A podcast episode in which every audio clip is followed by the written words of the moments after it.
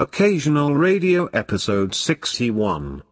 At times inactivity is preferable to mindless functioning.